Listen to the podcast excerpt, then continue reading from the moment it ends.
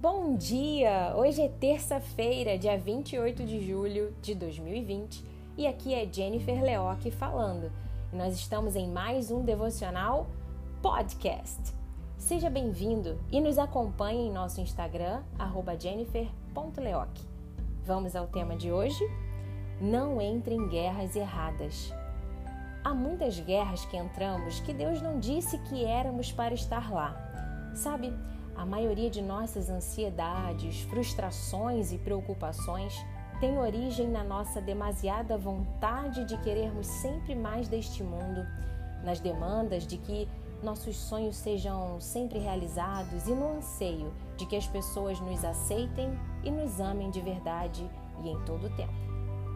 Só que isto de maneira ácida e corrosiva nos leva em alguns segundos ao caos pessoal e espiritual Geralmente, queremos mais conquistas sem pensar tanto assim nas consequências ou nos porquês das ausências.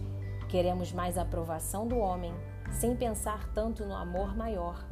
Queremos mais valor em curtidas sem lembrar do selo de autenticidade do nosso Deus Criador. Entenda que Deus nos capacita para avançarmos e Ele deseja que este avanço esteja ligado ao seu propósito denso, puro e maduro. Sabe, o nosso olhar humano tende a nos cegar, tende a nos deixar facilmente encaixados nas coisas desta terra, nos julgamentos injustos, nas mãos de serviços vazios e nas crenças sem profundidade, interligadas à nossa própria demasiada vaidade. É por isso que devemos sempre lembrar que este mundo é passageiro e aqui não é definitivamente o nosso lar, mas o Espírito Santo, que é eterno, em nossa mente, sim, deseja habitar. Fique atento aos seus apressos, às suas demandas, aos seus embaraços espirituais e as suas vontades genuínas de avançar, pois há muitas guerras que entramos que Deus não disse que éramos para estar lá. Deixo para sua meditação a passagem em Romanos capítulo 8, versículo 6. Abre aspas.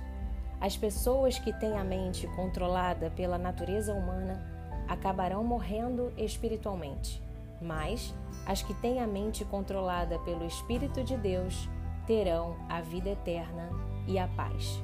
Fecha aspas.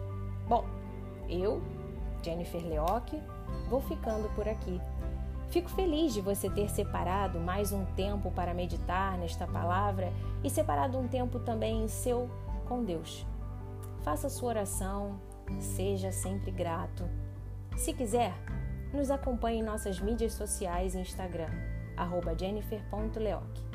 Compartilhe com seus amigos e familiares os nossos posts e devocionais. Um abraço para você, minha ouvinte, meu ouvinte. Tenha um dia abençoado e iluminado por Cristo Jesus. Fica com Deus. Tchau, tchau.